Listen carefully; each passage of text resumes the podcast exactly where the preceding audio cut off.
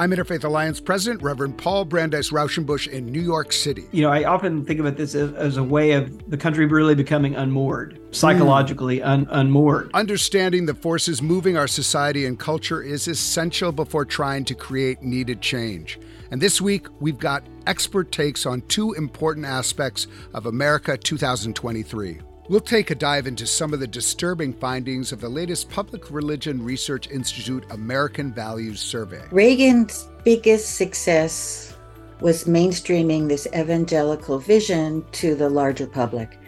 Now, when he said shining city on a hill, that meant one thing to religious conservatives. To many secular people, it was a harmless phrase.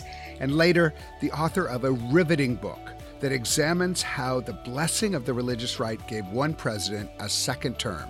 Writing the American Dream How the Media Mainstreamed Reagan's Evangelical Vision. We are growing the state of belief, building on our 17 year history by partnering with Religion News Service. And as part of the RNS family of podcasts, there's a next generation, the State of Belief podcast I want to make sure you're subscribed to. Please visit stateofbelief.com slash new podcast. It would really help us to have you subscribe and to tell people you're close to about the conversations you are hearing. The State of Belief is made possible in great part by the generous support of our listeners. If you've made a donation, thank you for helping get these conversations heard by more people who need them. If you haven't pitched in yet, information on how you can help keep this show on the air is available at stateofbelief.com and you can find out more about the work of Interfaith Alliance and join us at interfaithalliance.org. Dr. Robert P. Jones is president and founder of the Public Religion Research Institute and author of the New York Times best-selling book, The Hidden Roots of White Supremacy and the Path to a Shared American Future, his third. PRRI is always coming out with invaluable findings on who we are and what we believe as Americans. The 2023 American Values Survey is out, and there's a lot in here to discuss. And so, Robbie, welcome back to the State of Belief. Thanks, Paul. I'm glad to be here. Listen, first of all, let me start by saying congratulations on the success of The Hidden Roots of White Supremacy and the Path to Shared American Future. The, the, reviews have been amazing. This is a book that obviously people were hungry for. And so, congratulations on the success. New York Times bestselling. Really great. I hope our listeners have had a chance to go out and get it and learn about the great research that Robbie has done.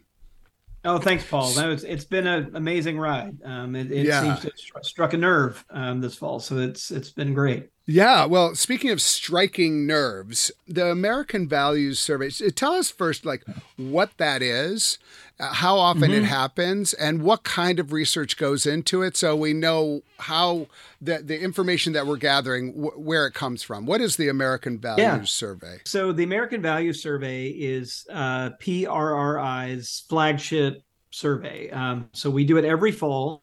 Um, this is our 14th annual survey. So we've been doing it for 14 years, and we conduct it every year in partnership with the Brookings Institution um, uh, in Washington, D.C. And our partners there at Brookings, we have the same two kind of senior uh, fellows at, at, Brookings of E.J. Dionne Jr., uh, who's also a columnist at the Washington Post, author extraordinaire, and Bill Galston, who's a columnist at the Wall Street Journal. Uh, but both are senior fellows at, at Brookings uh, in the governance studies program. They have been our long term, it's the longest uh, uh, partnership actually that we've had um, at, at, at, PRRI. It's been there really since the beginning. So, so each fall we survey, um, you know, well over uh, 2,500 Americans, um, and we ask essentially it, it, it, it's really one that's not focused on a single subject, uh, but it is trying to get at what is really happening at this intersection of religion, culture, and politics. So it covers a lot of ground in terms of issues, but we're also trying to get, I think, underneath the kind of what Americans believe to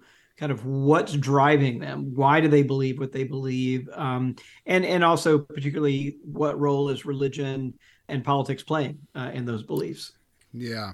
Well, uh, you know, as someone who's like been along the ride with you uh, in some of these processes, I know you're always kind of looking for those statistics that stand out that make you kind of sit up straight and say, "Oh, yeah. okay, that's a, that's surprising." What are some of the headlines that came out of this uh, survey?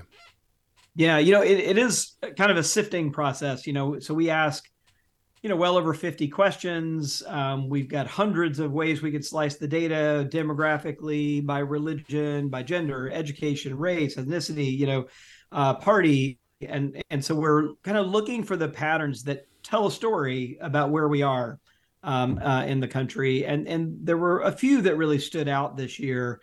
One of them is that everybody's concerned about the future of democracy. Um, so I think that's kind of one headline. You know, three quarters of the country say that the future of American democracy is at stake in the 2024 presidential election. So it's one of the few places, in fact, where we find bipartisan agreement on the ground. So uh, it's 84% of Democrats, uh, but it's also 77% of Republicans uh, who believe the future of democracy is at stake. Uh, in the 2024 election. Uh, the other thing, in terms of just general mood, I guess, of the country, is it's pretty pessimistic um, out there. Um, you know that that um, uh, people believe the country's kind of gotten off track. Um, now there are obviously very different reasons people uh, believe uh, the country's off track, but but by and large, it's fairly pessimistic. We had we have a slim majority of Americans who say America's best days are now behind us. Fifty-two percent of the country says that. Um, but but there's a huge uh, partisan gap on this question 30 more than 30 points uh, it's primarily republicans um, and you know we do sometimes see this you know if you're a republican and there's a democrat in the white house we do sometimes see this partisan effect where republicans are more gloomy if there's a democrat in the white house but it's it's two-thirds of republicans saying america's best day are behind us 35% of democrats uh, saying america's best days are behind us but in general even even when trump was in the white house i think it was largely because Trump was kind of, you know, the American carnage president. Um, you know, he would give uh-huh. speeches talking about how uh, awful uh, things were in America, even while he was in charge. I think that was his inaugural speech was on American carnage. It was like, oh, yeah. okay, that's pretty. So grim. there has been, all right. Yeah, this more doom and gloom among Republicans, I think, as a whole.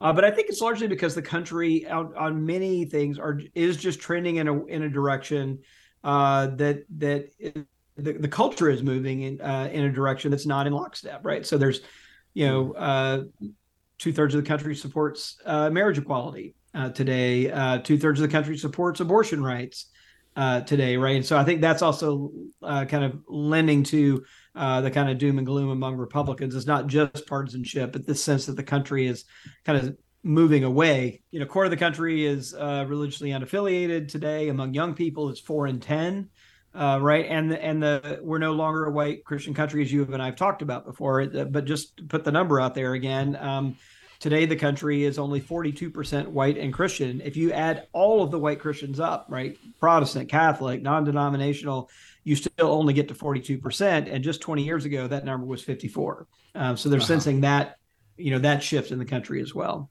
Right, right. One of the ones that you know at least was the headline for me was um, the support for violence and political violence. I mean, can you talk a little bit about that? That was a, a kind of a, a terrifying um, number and what seems to be a shift um, that uh, we've seen. Talk about that statistic.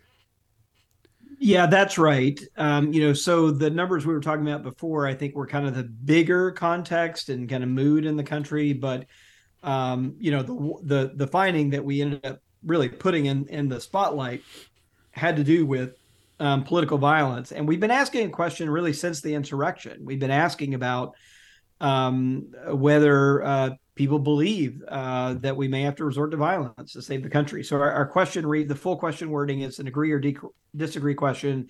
We've asked this question eight times uh, since March of 2021, uh, and it reads like this: Because things have gotten so far off track, true American patriots may have to resort to violence in order to save the country. When we first asked this question, um, uh, you know, uh, again, you know, two years ago, a little more than two years ago, it was 15% of Americans, one five, uh, who uh, agreed uh, with that statement. Uh, again, we've asked this question eight times. This is the first time that the number has exceeded ever 20%. and we asked this question in our most recent survey is 23% of the country that now says they can, you know, things may have gotten so far off track. True American patriots may have to resort to violence in order to save the country. Um, there is also um, uh, a, it has increased across the board, um, uh, really in most demographic groups, but it is most pronounced on the right. Uh, so mm-hmm. among Republicans, it is now one in three Republicans, thirty three percent. Uh, who say uh, true American patriots may have to resort to violence to save the country? It's 13% of Democrats. So it's about two and a half times the number of Republicans uh, compared to the number of Democrats that say this. And then one other thing we we did is, in, in additionally to kind of looking at the kind of ideological and partisan spread on the numbers, is to try to understand what attitudes were connected, um, you know, to this uh, to these ideas, so that you can better understand like what's driving people to say we may have to resort to violence uh, to save the country. Once you see that, it becomes pretty clear um, that the real support for this is really on the on America's political right and religious right uh, uh, today. So I'll just give you kind of a few uh, of the of the um, the attitudinal shifts or attitudinal um, pieces that make you much more likely uh, to say uh, we you may have to resort to violence. So. Um, if, for example, uh, you believe that the 2020 election was stolen from Donald Trump, that in fact is the single highest um, uh, our attitude that, that makes for the single highest support for political violence. If you believe the 2020 election was stolen from Donald Trump, 46% of that group, uh, nearly half of that group, says that we may have to resort to violence in order to save the country, which immediately, of course, brings back those images uh, from January uh, 6th. Uh, if you just have a favorable view uh, of Donald Trump, four and 10 of that group uh, says we may have to resort to violence. Uh, there are three other attitudes that are basically four and 10. If you held these attitudes, four and 10 of that group says you may have to resort to violence to save the country. Here are the three immigrants are invading our country and misplacing our cultural and ethnic background. God intended America to be a more uh, a new promised land for European Christians, and society as a whole has become too soft and feminine. Each of those, if you agree with each of those statements, four and ten of each of those groups so we may have to resort to violence. And then there's there's one more that's still above average, um, and that is the if you agree that the killings of, of Black Americans by police are uh, isolated incidents rather than part of a pattern of how police treat African Americans. Uh, three in ten of that group is uh, likely to say, say, that true American patriots may have to resort to violence. So to distill all that down, um, here are the things that uh, uh, contribute to and are positively correlated with uh, a willingness to kind of resort to political violence. A belief in the big lie, favorable views of Trump, belief in the so called great replacement theory, uh, Christian nationalism, patriarchy, and denials of systemic racism. Like that's basically the formula uh, for right. Uh, those who are um, more more willing to support political violence today. Yeah, I mean, I think that the the terrifying thing here, uh, you know, as as you're well aware of, and I think our listeners are are very well aware of, is that um, the correlation between violence and Christian nationalism. Uh, you know, unfortunately, is like yeah. you know, it, it, you know, this is, and you know, I I'm I'm still kind of, you know, there's some of those interviews that some interviews that I do they're like okay that that's going to sit with me. And and talking to um, Jeff Sharlet about the the you know the the Great Undertow and sl- scenes from a slow civil war and about you know mentioning how many guns were in churches and and the kind of rise in the militarization of kind of Christian um, Christian militia, and uh, it, it is like yeah. it is. I have to say, this is like a very terrifying, sobering um, statistic, and I'm not sure exactly what we can do about it. Um, but well, yeah, I think you're right that we should sit with this one uh, for a bit and not gloss over it. I, th- I think it's easy to, um, you know, hear a statement like, you know, Christian nationalism or this core belief in Christian nationalism that God intended America to be a kind of promised land for European Christians, right? That's what the question says. So it's whiteness, you know, embedded uh-huh. in in the in the in, in the question. Um, you know, it's an attitude, by the way, that a majority of Republicans affirm that statement. A majority of white evangelicals affirm uh, that statement, and it sounds, I think, it's sometimes if you just hear it um, in the abstract, um, it it sounds maybe just a little, you know, okay, it's dated, it's fringe, or something like that. But again, this view has captured one of our two political parties, um, and and and and a whole group of mainstream white Christians in the country now has has become kind of centered around this idea, and uh, it's not just you know a metaphor, right? Uh, you know that right. kind of the country as a Christian nation is not just some abstract thing. Uh, and if you think about it, and I wrote about this, you know, in the hidden roots of white supremacy. But if you if you if you take that seriously, right, and and that this is a God ordained end, uh, and and this is the way that the country was designed by God to be, then of course, if you if you really believe that, uh, it does open the door to protecting that vision of the country by any means necessary. Right, right, right.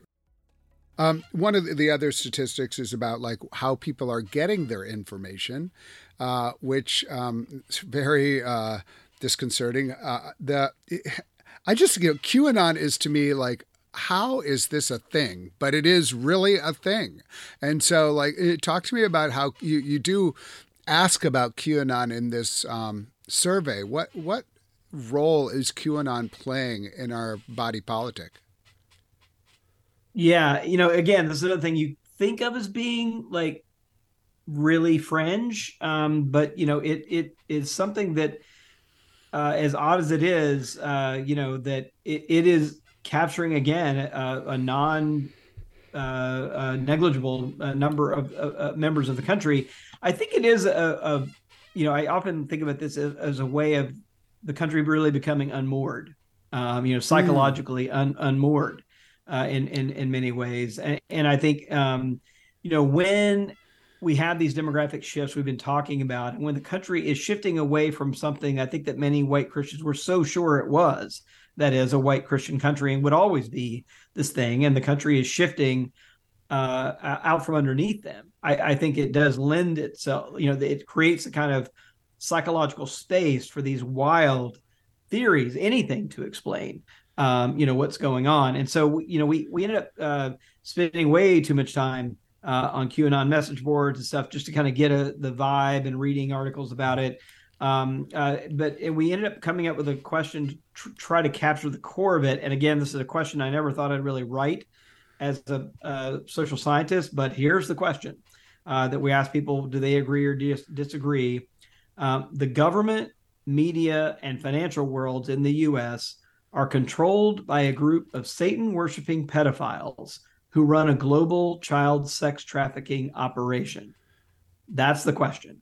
We asked to start asking this after the insurrection in the last election cycle. Um, and we asked that question plus a couple of others. One is the political violence question is part of this battery that we classify people as QAnon believers or rejectors. Um, and then the other question we have is a kind of apocalyptic uh, thing that QAnon uh, has wrapped up in it that is this idea that uh, there's a storm coming soon that's going to wipe away the current leaders and sweep in, um, you know, this kind of revolution of, of new uh, leader. So this kind of this cocktail of Satan worshiping pedophiles and political violence and uh, kind of apocalypticism that that is this you know mix this QAnon. But we asked about that, and, and and two years ago it was 14% of the country that agreed uh, with all three of those statements. Um, believe it or not, uh, that number's up to 23 uh, percent uh, today that that believes in, in all. That's a quarter of the country um, that sort of affirms uh, this sentiment. And you know, again, it's it's you can see it much more operative on the right. Republicans are twice as likely uh, as Democrats to affirm uh, those statements, uh, and Democrats are three times as likely to reject um, all three of those statements. Um, but you know, it's it's it's nearly a third of Republicans um, who uh, affirm uh, these statements. But I do think it, it is a kind of just sign, you know, that you know the country's not well. Mm, I mean, unmoored is a very like vivid way to to put it. Thank you for that. Um, what do you think this survey means for the election in 2024. Like, it's not great news that people are very pessimistic unless you can figure out a way to speak directly into that. But what are some other things that came up in the survey that you think are going to be really important in 2024? Yeah. Well, you know, I, I, there's very little common ground between Republicans and Democrats. Now, I know that doesn't come as a great surprise. You know, we actually asked a, a, a broad battery of uh, issues, and we had 20 issues on the survey, and we asked people to tell us whether they were critical issues or not uh, uh, in the survey. And there was actually only one thing that Republicans and Democrats agreed on, and that was um, uh, kind of economic pain that the increasing cost of housing and everyday expenses were a challenge and people were worried about that. So that you know that one thing holds the country together. But then you do see kind of this very different um, set of priorities for Democrats and Republicans um, that are not just economic; they're about kind of cultural things. So you know, if you look at the top issues for Democrats, they're pretty diverse actually. But you know, I'll just list them off. These are the things that had um, like half or more of Democrats said were critical issues to the country, and you kind of get a feel for it climate change, access to guns and gun safety, health care, health of our democracy, the growing gap between the rich and the poor, mental health, uh, and abortion. Uh, by the way, half of uh, uh Democrats say abortion is a critical issue. Uh, so there's a pretty broad set of things here. There were many fewer issues that Republicans said were critical issue, and you'll hear a very different um, kind of salience if you listen to these, right? So there's only five of them. The things that uh, Republicans say are critical what children learn in public school, crime, mm. immigration, human trafficking. That's it. Right. Wow. So if you kind of get the feel of that, that's all about kind of fear, protection, um, danger, right? Is is what all of those things kind of have in mind. So our kids are getting taught dangerous things in school. Uh, we're going to get assaulted by a criminal. Um, immigrants are pouring over the border. Um, children are being trafficked you know like it, right. it's all this kind of like uh, world is falling apart and the world's a dangerous place um, kind of and we and hunkering you know we hunker down and we fight for you know this other vision of america is is right there even in a, a mundane question like which issues are more important uh, to you mm-hmm. so i mm-hmm. think to your bigger question looking in 2024 you know i think we're just in for a pretty continued bumpy ride um, and and i i'm i'm quite worried um, about you know the violence um, that we may see at the polls. Uh, even you know we saw them after the ele- we saw the violence kind of breaking out after the election. Um, but given these numbers and the the fact that again you know majority of one or two political parties um, is saying yeah I, I could imagine that might be justified that political violence might be justified uh, because the country's gotten so far off track. Um, you know, it makes me pretty worried um, uh, yeah. about what may may happen between you know now and this time next year. I wonder for those people who said political violence may be justified, do they also say, um, I'm worried about American democracy?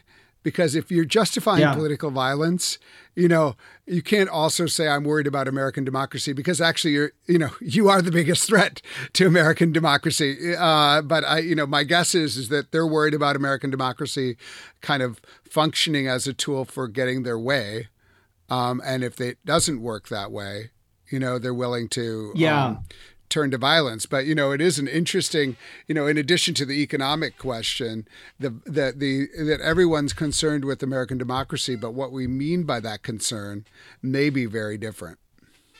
No, that's exactly right. It's a really important point. Um, you know, and we actually had uh, one question to kind of get at this is we we asked a question about um, whether people would perceive democracy to be broken if either Trump or Biden won uh, the election. And here you see, you know, a really different uh, view. Like, so for Democrats, uh, 72% say if Trump wins the election, it, it means that democracy is broken and we may need a new form of government.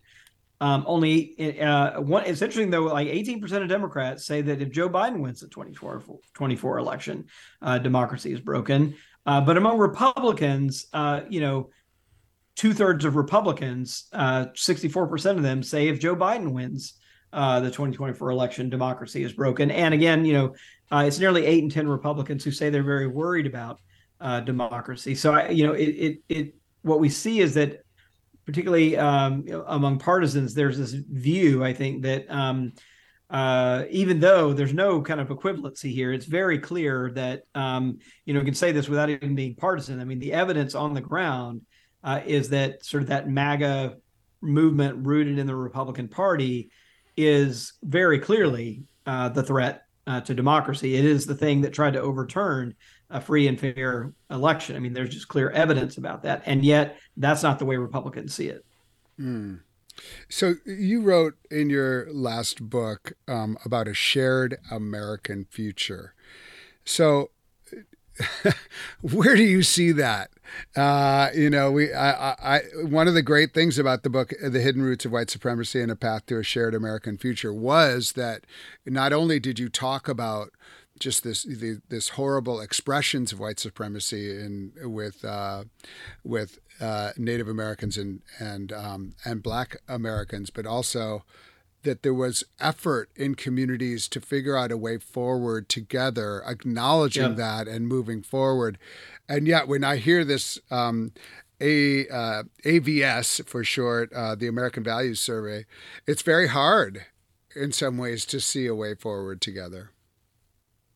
I think that's right. I mean, I think we're in a troubling place, a dangerous place um, for American democracy. Um, but you know, it's important to remember that like what, when you just give those partisan numbers, you know, you do see two political parties and partisans really entrenched. But when you look at you know a number of other things, it the country is not really uh, on issues and, and on a lot of important things in a 50-50 split situation. Now we're at a partisan split uh, that makes it look like that. But you know, kind of go back to the couple numbers I gave at the beginning um, you know, two thirds of the country today, it's two to one uh, supports marriage equality uh, for gay and lesbian couples. You know, it's two to one in the country that supports basic abortion rights that say abortion should be legal in all or most cases. Um, you know, it's two to one who uh, Americans who want to see a comprehensive immigration uh, reform uh, package that would make a path to citizenship for uh, immigrants who are in the country illegally. So, on so many of our most vexing issues, um, we're actually in a two to one situation, right? The, right. the challenge is that that 30%, that 33% that's on the other side, um, uh, you know, has captured one of the two political parties. Uh, and so it has a kind of disproportionate leverage and power. That's true um, because of gerrymandering uh, at the local level, um, you know, uh, we're diluting minority votes at, at the state level. Um, all of that stuff kind of adds up to the electoral college. Um, I think is another place where the, kind of uh, this votes of that 30% of Americans, um, you know, uh, uh, gets amplified uh, in, in, ways mm-hmm. that, that make it look like. So yes, we're deeply divided, and, and the opinions are very strong.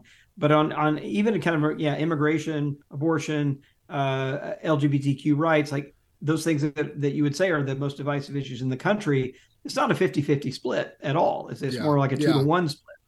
Yeah. I mean, I think it's it's such a good point and it's so important to remember like, you know, I remember we did a survey back uh, a few years ago about like, you know, uh, the majority of Americans really actually want to be, live in a religiously diverse country.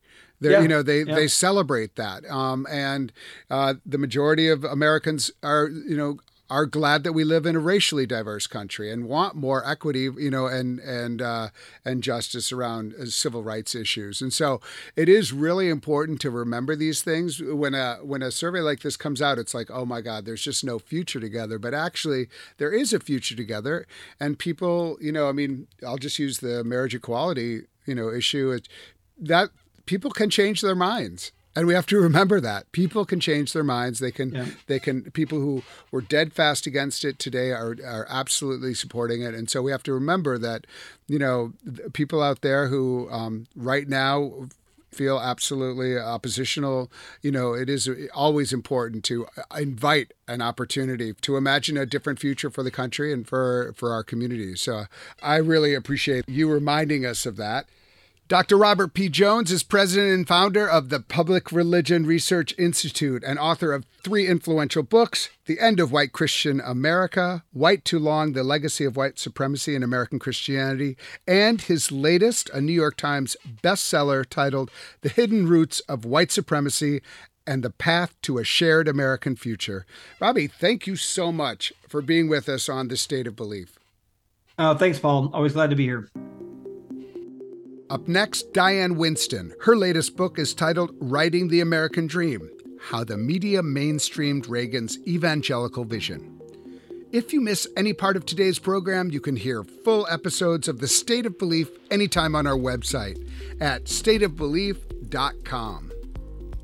And make sure you subscribe to the Next Generation podcast at stateofbelief.com slash new podcast. That's stateofbelief.com slash new podcast. You're listening to State of Belief, where religion and democracy meet.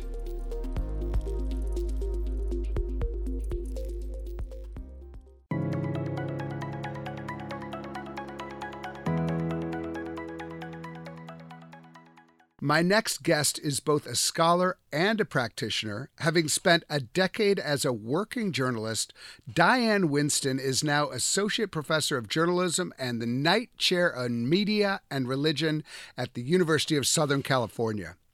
With a PhD from Princeton University in Religion and a master's degree from Columbia University Graduate School of Journalism and Harvard Divinity School, Diane has the credentials to unravel a story as complex as the one this book examines, and then some. The book is Writing the American Dream How the Media Mainstreamed Reagan's Evangelical Vision. Diane Winston, welcome to the State of Belief. Hi, Paul. Thank you for having me today. I want to make sure that people hear it. When I say writing the American dream, it's an R. It could be a WR, but in this case, it's an R. So if you're looking for it on Amazon or wherever, or your local bookstore, even better, that it starts with an R. Writing the American Dream: How the Media Mainstreamed Reagan's Evangelical Vision. I will tell you that if you read this book, you will be smarter. Like it's that simple. Like it is such an incredibly researched, beautifully written, understandable yet complex issues, complex concepts. And so I just really, really appreciate it. Now, what was the spark for this book? Because there had to be something where you just said, aha, like uh, this is a connection that no one has made. And truly, for me, as someone who's been around the block a while, I had never made this connection. You made a connection. What what was the spark that that made you say I have to write this book? When Obama was elected in 2008, it occurred to me that we were on the brink of a large change in our country's vision. I thought that Obama was bringing in a new day, a new era where there would be less individualism, less focus on the market, um, a more open and loving political community.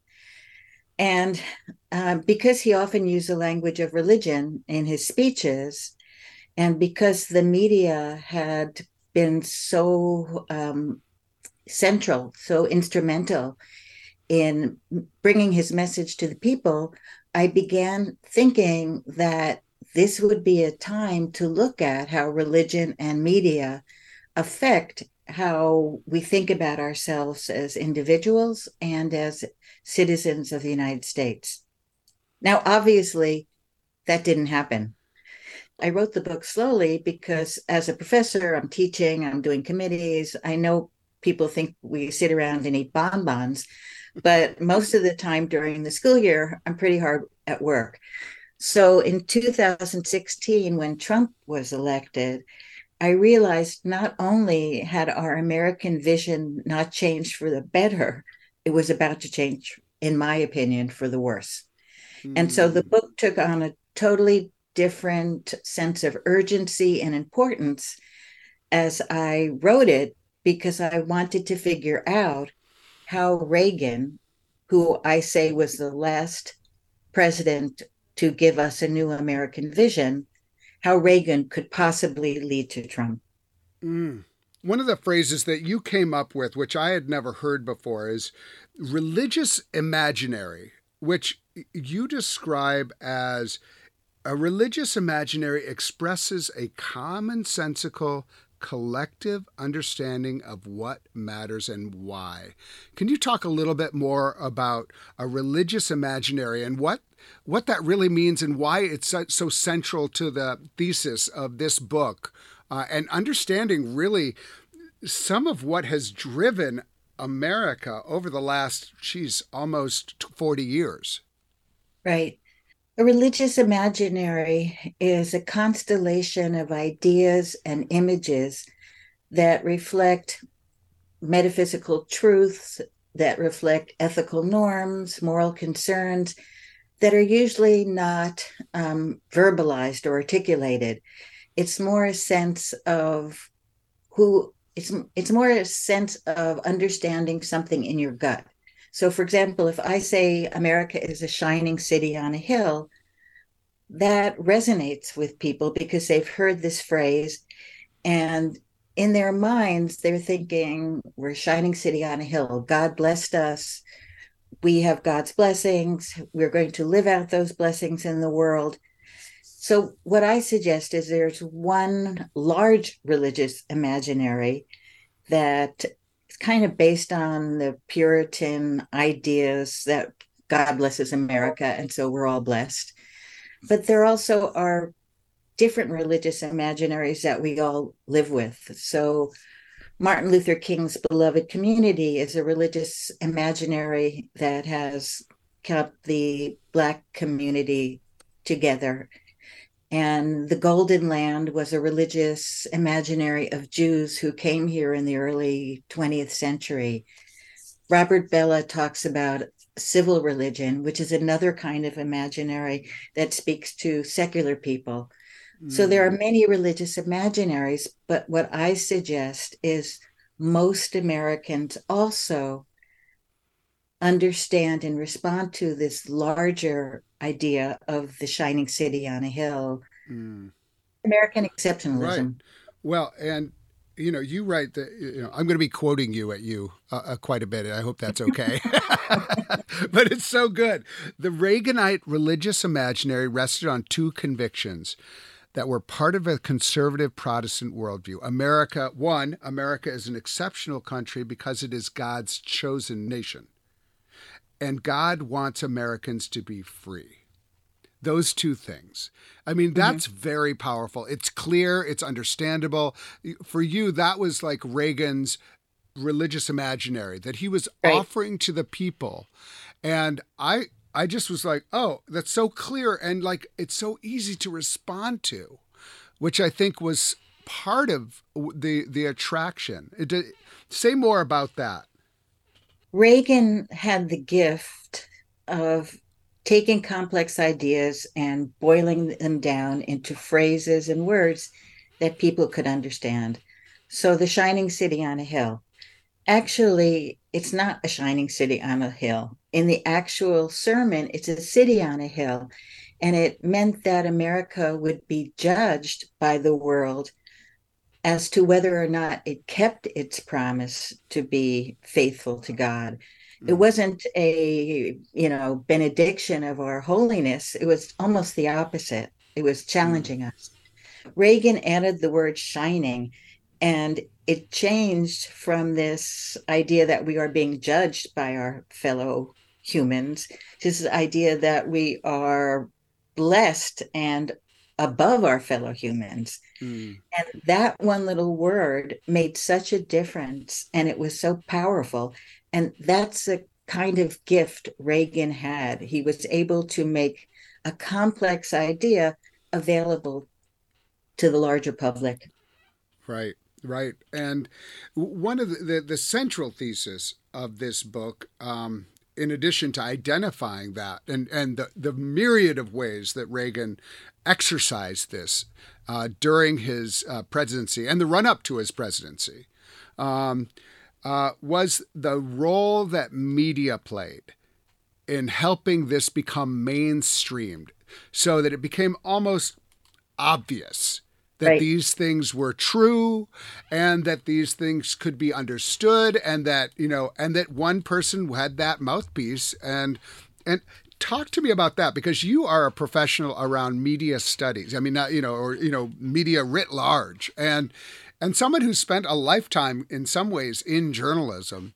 And yet you write this book that's really in some ways an indictment of journalism in that moment um, becoming a mouthpiece almost for this religious imaginary that really led to the rise of Reagan and the way we understand Reagan still. I mean, Reagan has become mythologized as this like amazing moment. And, you know, Republicans look back, oh, a Reagan Republican, whatever that means.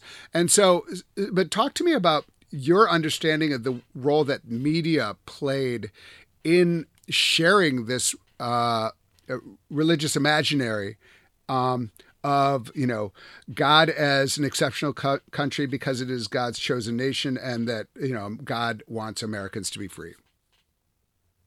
Reagan's biggest success, or one of his biggest successes, was mainstreaming this evangelical vision to the larger public.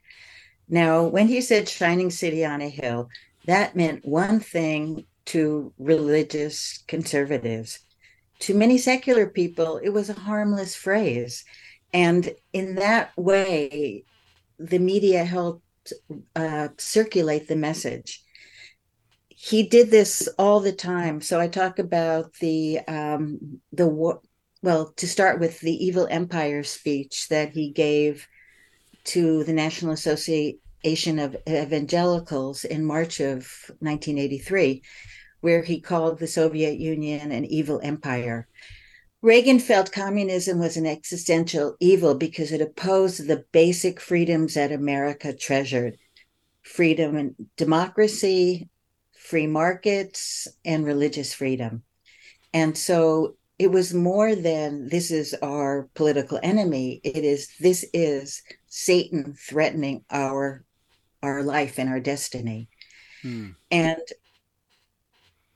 when he said the when he used those terms many reporters backed away from it because as you know paul many journalists don't know what to do with religion you know mm-hmm. either they stay away from it or they you know lampoon it or they sensationalize it but usually they don't sensitively try to unpack it even though reporters didn't pay much attention to this evil empire idea pundits picked it up and they talked about the evil empire and they talked about how crazy it was. And even in talking about how crazy it is, they still mainstream the idea. Because even if media doesn't tell us what to think, it tells us what to think about. Right. And so, even if you and I do not believe in an evil empire, if we keep reading about it, it oh, uh, normalizes it. I, I, remember that moment. I remember I was young. I mean, I don't even know how. I mean, I was probably I was in my teens still, and I, that phrase still rings in my right. mind the evil empire. We heard about it over and over and over again. And you do such an amazing job in that moment in the book because you outline the reporters heard one thing. It was he gave that speech to an evangelical audience. They heard a whole other thing that was going right. on underneath it and so right. there was all sorts of different things going on in different levels and the context mattered so much because, as you point out in this great book, Writing the American Dream How the Media Mainstreamed Reagan's Evangelical Vision, you write about this was done in the context of the incredibly popular freeze movement, the freezing right. of nuclear weapons. And so when he was doing this, it wasn't just like, I'm just going to make a speech. He was really trying to n- kneecap the freeze movement, which was incredibly right. popular with all people, including religious people, and was often driven by religious people. Um, and it was a moment when he actually was able to neutralize the freeze movement in some ways and and continues spending so much money on nuclear weapons. And and it became like this is an existential battle and for many it was a spiritual battle. And that's exactly. what they heard. And that's exactly. what that's what matters. And that's just incredibly important history to remember. And for those of us who lived in that time that phrase still uh, rings out um, as something that was a moment in uh, in American um, kind of I think it is in religious imaginary in like our understanding like we are up against this and the and the idea of empire like Satan's empire you know there's lots of ways that that resonates in an imaginary as you can as as you so beautifully put out my favorite example of this is in the October 16th issue of the New Yorker. There's an interview with Jake Sullivan, who's head of the NSA. Sullivan is obviously a Democrat, he's a Biden appointee. And in the interview, he's asked why he's been so strong on supporting the war in Ukraine, why he why he thinks it's central. And he says, I grew up in the 80s. I grew up with Rocky and Rambo, believing there's good and bad in the world. And Ukraine is a fight for the good. I don't think Sullivan knows he was channeling Reagan. Obviously, they're from two political parties that are very different. And yet, this is what Reagan was about. And this is what I mean by mainstreaming a religious imaginary, right, because it does right. carry down to today. Right. And and the other thing that it's really important to remember in that time is and certainly I remember this very clearly that there were just the the idea of the the power of the newspaper the power of the three media, you know, main TV stations, ABC, C- NBC, CBS. The fact that I can list them now, you would you, you could spend the entire podcast just naming the different, you know, cable news channels out there. You know, there was a way that people could completely frame um, what was important, as you said, what people should be thinking about, and they had so much power about like what to cover, how to cover it, where to put it on the you know the priority list, where it fell on the paper. You know, uh, above the fold is still something we said when I you know in my whole history was in the digital journalism. We still said above the fold when we meant something was important. Right. Um, and so the the idea of journalists at that time, especially having so much power to do something you mentioned that a lot of this wasn't done certainly intentionally. It was just done because, in some ways, Reagan was such a good communicator that they were they just followed his lead. Is that right? Or tell me, uh, nuance yes. that a little bit. That wasn't exactly it, but I. It was a, it was several things. It was partly a reaction to the crusading journalism of the 1970s uh-huh. when a lot of newspapers were taking down big corporations. It was partly about the sort of news fatigue because there had been so much bad news throughout the 70s. It was partly about the impact of USA Today, you know, light, bright, oh, right, colorful. Right. All these changes in the in the news business made reporters softer on Reagan than they had been on either Jimmy Carter or Gerald Ford or Richard Nixon. It uh-huh. made reporters more um, open to this idea of this kindly Hollywood, former Hollywood actor, you know, maybe we take him seriously, maybe we give him a pass. So the news industry was at a point where Reagan's message was picked up and circulated without that much critical attention but it also reflected Reagan's ability to shape narratives in the way he wanted. So the Evil Empire speech in March resonates in October when there's a communist coup in Grenada. And even though Grenada is a very tiny little nation in the Caribbean, Reagan decides it's time to go in there and drive out the communists. And he framed this invasion of a tiny Caribbean nation as a fight against communism. Mm. And and the beauty of it was that when American forces went in, he banned the press from following them. It was the first time in since the mid 19th century that the press was not allowed to go and cover the war. That was done intentionally because a lot of people in the administration believed that reporters had lost the war in Vietnam. And mm. the administration wanted to control the story of how we crushed communism in Grenada. And mm. they did that by putting out stories about large supplies of weapons and thousands of soldiers and terrible fighting. And that circulated in the media for several days before actual reporters went in and wrote stories that belied all the previous reporting. There were no great caches of of military weapons. There were not thousands of soldiers. This was a tiny little nation. Yet, because Reagan's story was out there, because it fed the imaginary, and mm. because it restored American sense of greatness and strength and spreading democracy, a feeling that had been shattered by our defeat in Vietnam, it resonated. Hmm. So Reagan yeah. was able to control the narrative not only by being very smart about what he said, but also by controlling the press, which is yeah. a great example.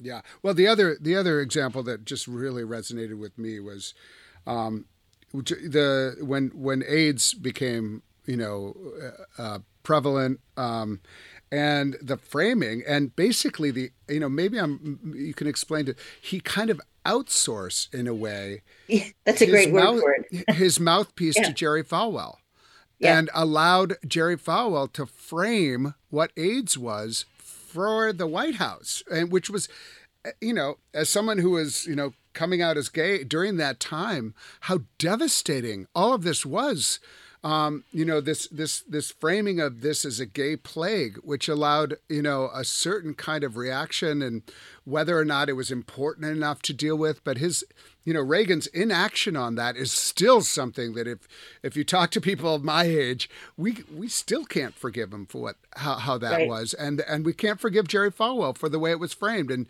that it was God's punishment. This is like these were all things that, and and when we talk about religious imaginary, I mean there were many, of course, there were many religious leaders who were just like outraged by this because they were actually caring for people who were dying. And they were like trying to, con- you know, you mentioned uh, William Sloane Coffin, who was saying this is not God's punishment, this is a disease. Um, but it was out there and even gay men were starting to think okay this is what happened to me right and it was that's how powerful this stuff is and so right. i mean talk talk a little bit about like the role of the major evangelical leaders jerry falwell pat robertson others who really were playing um, you know, kind of uh, feeding this stuff and framing, in some ways, religion for America. Um, like, right. what is the religious voice of America? Well, there it is. It's Pat Robertson. It's Jerry Falwell. We have them. Yes, and exactly. And that was um, a confluence of the televangelists' media savvy and the media's obtuseness. their their refusal to take religion seriously drove them to quote folks who were giving good quote and who had very extremist views as you say, Falwell became the surrogate for Reagan. Reagan was told by his advisors, don't say anything about AIDS. You're going to lose people, whatever you say. And so he kept quiet for a long time. And because Americans knew that he was um, close to people like Falwell, because they often appeared together and Falwell claimed credit for Reagan's victory, um, the media began turning to Falwell for quotes from religious leaders and they began framing AIDS stories in Falwell's terms. So what really knocked me out was a story that was in Newsweek that summer of 83 that basically was written to explain to the public who gays were and what this was about. I think Newsweek intended it to be a positive or at least a neutral story and yet the subheads were all Falwellian, you know, mm. punishment, discipline, you know, payback, things like that. So even a story that was meant to be positive or at least neutral came out as harsh and uh, you know in this terrible language of guilt and yeah. um, shame it totally reconfirmed the whole frame um, that was you know really harmful uh, and and you know, psychologically damaging, but also policy. It drove policy. I really think it changed sort of the trajectory of the gay community in America, insofar as many in that community saw themselves as countercultural in terms of family life, in terms of where they fit into the structure. And that whole the whole one of the impacts of AIDS was to normalize gayness by seeking marriage equality and by fitting in. I don't know if if those issues would have been as important to the community if the community hadn't wanted to see normal in the mm. ideas of uh-huh. Americans. Uh, yeah, that, that was often discussed, and certainly it put it put the lives of uh, gay people more front and center, right. uh, and humanized it. And when you had, you know, when you had people like uh, Princess Diana, you know, going and really talking to people with AIDS and and you know others. Uh, you know, it did it did um, bring them into uh, into the main line, but but unfortunately into a certain right. glaring light, which you know even going on to 2000, you know 9/11, where the first re- reaction of Jerry Falwell and Pat Robertson was like, this was the reason this happened was you know um, again that we were out of favor with God and so that we were being harmed. And you know, I want to I want to read like an amazing. Uh, I had not heard this, but this and this is in 1980, and, and you write. In 1980, when Ronald Reagan ran for president, he vowed, quote, For those who've abandoned hope will restore hope and will welcome them into a gr- great national crusade to make America great again. I, I had never heard that quote and what has become. And so, what Reagan was, and you do a really interesting job of kind of translating how how Reagan and his use of the press how it translates to Donald Trump's use of the press and how it intersects with both of their use of faith. You know, I'm not in a position to judge, but you know, the the idea of like Ronald Reagan or Donald Trump as paradigms of, of faithful witness is really a questionable one. And yet they both managed to catch the kind of most vocal, vivid, loudest faith voice, which was um, the white Protestant evangelical voice. Um, so, talk to me a little bit about how you see what happened with Reagan with the press and his um, religious imaginary through the the Obama years, I mean, we we had some other steps there, but um, through the Obama years and and into uh, what we're experiencing today with um, with Donald Trump. Reagan's idea of freedom had three basic points: democracy, free markets, and and religious liberty. Religious liberty being the freedom to have your religious beliefs in public which is to say, if you don't want to serve gay people, you don't have to serve gay people. So these these I say took the country from the more FDR tradition of communitarianism and social gospel and a liberal welfare state to more of what we call a market driven, hyper individualistic, um, consumer oriented country. So mm. that was the paradigm shift. And what I suggest is that, first of all, I believe that Ronald Reagan was a sincere Christian. I believe he did believe in a lot of what he said. I don't think he was fooling anybody. Um, I don't think reporters at the time understood that because he didn't go to church. So obviously he wasn't a real Christian. Hmm. but that's really not a metric for belief and sincerity. So I believe that when Donald, when Ronald Reagan cut welfare because he believed in personal responsibility, he was not only interested in the ability to cut taxes, but he also believed people on welfare should get a job because that's what God wanted them to do. Now, you could also say that what he did was to sacralize selfishness and mm. self-aggrandizement and um, and hyper individualism. I don't think Reagan would have necessarily put it in those words, but Trump did. And mm. I think Trump is sort of the, you know, apotheosis of all of Reagan's ideas gone rogue. Mm. So mm. I wouldn't I wouldn't say Trump believed in freedom. I wouldn't say I mean he believes in he believes in autocracy. He believes in getting as much as he can for himself. Mm. Ironically, Trump was elected or his election was driven by white evangelicals who, ever since the age of Reagan, felt their social agenda had not been fulfilled. And so they were angry. Every Republican president let them down. And they decided Trump wouldn't. And he delivered for them. And that transactional relationship um, basically helped him become become president.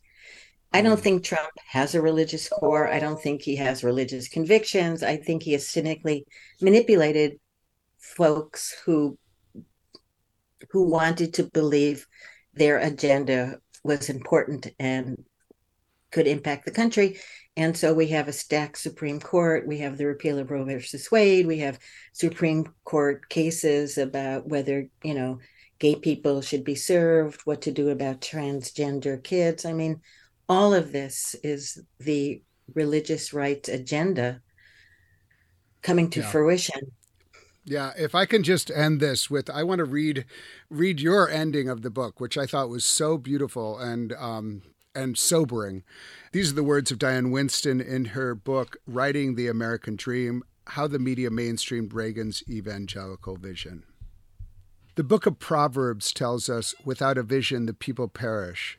But what if a vision causes the people to perish? After four decades of Reagan's vision, which animated greed and hyperindividualism in ways that he may not have foreseen, we are faced with a debilitating climate change, increased economic insecurity, systemic racism, and a new class of global oligarchs beholden to no one.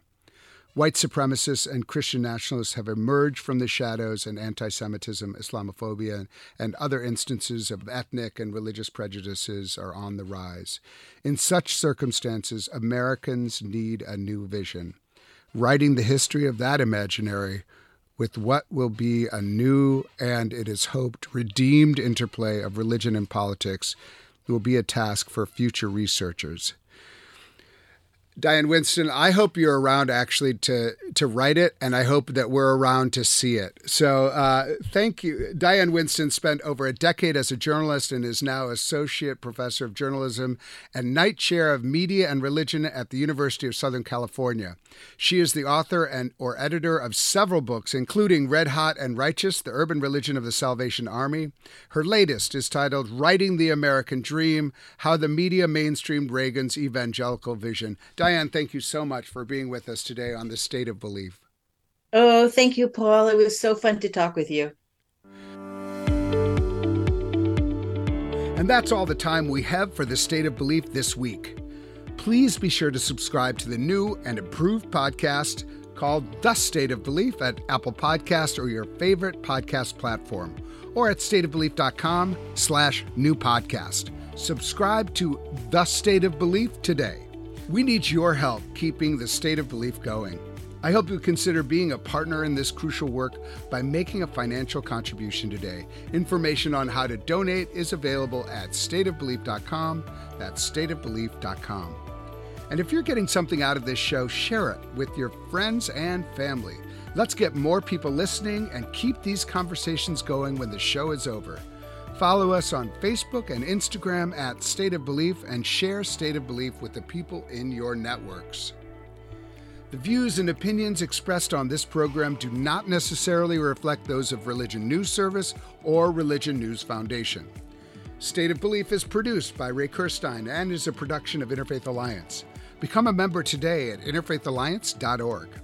And be sure to join us next week for a show with Buddhist teacher Sharon Salzberg and Hindu pundit Sushma Dwivedi, who will share the light and wisdom of Diwali. I can't wait. Until then, I'm Paul Brandeis Raushenbush on The State of Belief, where religion and democracy meet.